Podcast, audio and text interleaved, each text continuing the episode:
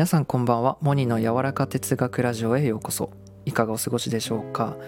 はい今回話すのは自分の声を聞くということなんですが、えー、いきなりなんですが私が羨ましいなって思う人って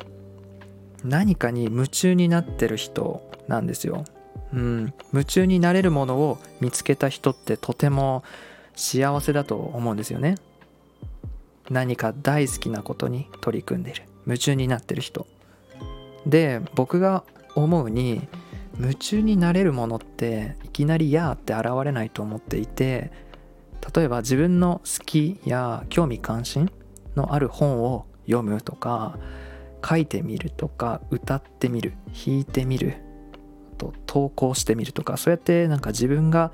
楽しいように歩いていくうちにいつの間にか虜になっている夢中になっていた。っていうかねそういう見つけ方というか到達の仕方だなと思っています。でそこで僕がいいなと思っていることは自分の好きなものについて語るということです。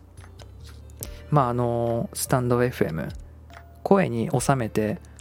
音声で発信するじゃないですか、え好きなことを語っていくんですね。そしたら誰かが聞いてくれているものですし誰かが見つけてくれるんですね。えー、週末はこの私のチャンネルではライブをしておりますが例えば自分らしさについて語るライブとかあと心の余白について語るライブとか全部自分が好きなテーマでお話ししてるんですけどするとこういうテーマがお好きな方がですねまあ見つけてくださってというかで大体こういうテーマ来てくださる方ってめっちゃ話し合うんですよね。でまた新しい深いテーマが生まれたりしています。といった感じで普通出会えないだろうなっていう人とつながることができて本当にここ数ヶ月のうちに豊かな縁がですね静かに巻き起こってます。本当皆さんありがとうございます。だから声を出すって大事だなって思っていて、うん、自分が夢中になれるものを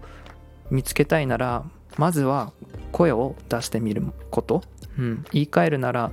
自分の声を見つけるには声を出すしかない。と思いました。北欧が好きだって叫んでたら、まあ、北欧好きな方とか北欧に行ったことがある方とたくさん出会いましたしまさか北欧に住んでる方と出会えるなんて、えー、思わなかったですよね。本当にありがたいです。